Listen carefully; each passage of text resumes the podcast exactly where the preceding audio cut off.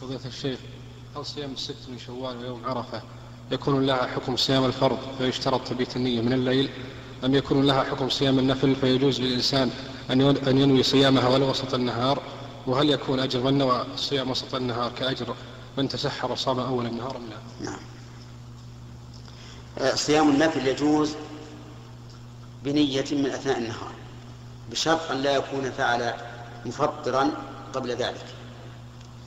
يعني مثل لو أن الإنسان أفطر بعد طلوع الفجر وفي أثناء اليوم نوى الصوم. هنا لا يمكن أن نقول هنا لا يمكن أن يصح صومه لأنه أكل.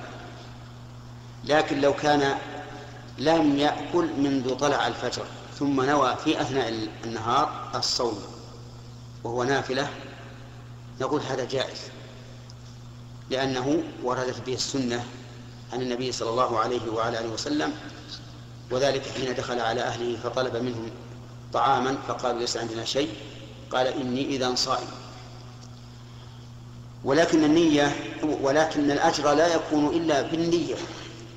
الأجر لا يكون إلا بالنية. لقول النبي صلى الله عليه وعلى آله وسلم إنما الأعمال بالنيات. فما قبل النية لا يكتب له أجر.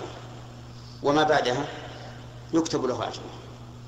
وإذا كان الأجر مرتبا على صوم اليوم فإن هذا لم يصوم اليوم كاملا بل صام بعض اليوم بالنية.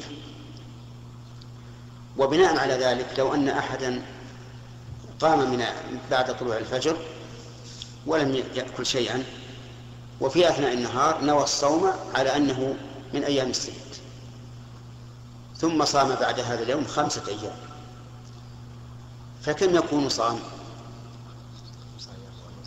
خمسة أيام ونصف. إذا كان نوى من نصف النهار خمسة أيام ونصف. إن كان نوى من بعد مضي ربع النهار خمسة أيام وثلاثة أرباع لأن الأعمال بالنيات. والحديث الوارد من صام رمضان ثم أتبعه ستة أيام من شوال. وحينئذ نقول لهذا الأخ لم تحصل على ثواب أجل صيام الأيام الستة لأنك لم تصم ستة أيام. وهكذا يقال في يوم عرفة. أما لو كان النفل لو كان الصوم نفلا مطلقا فإنه يصح ويثاب من نيته فقط. نعم.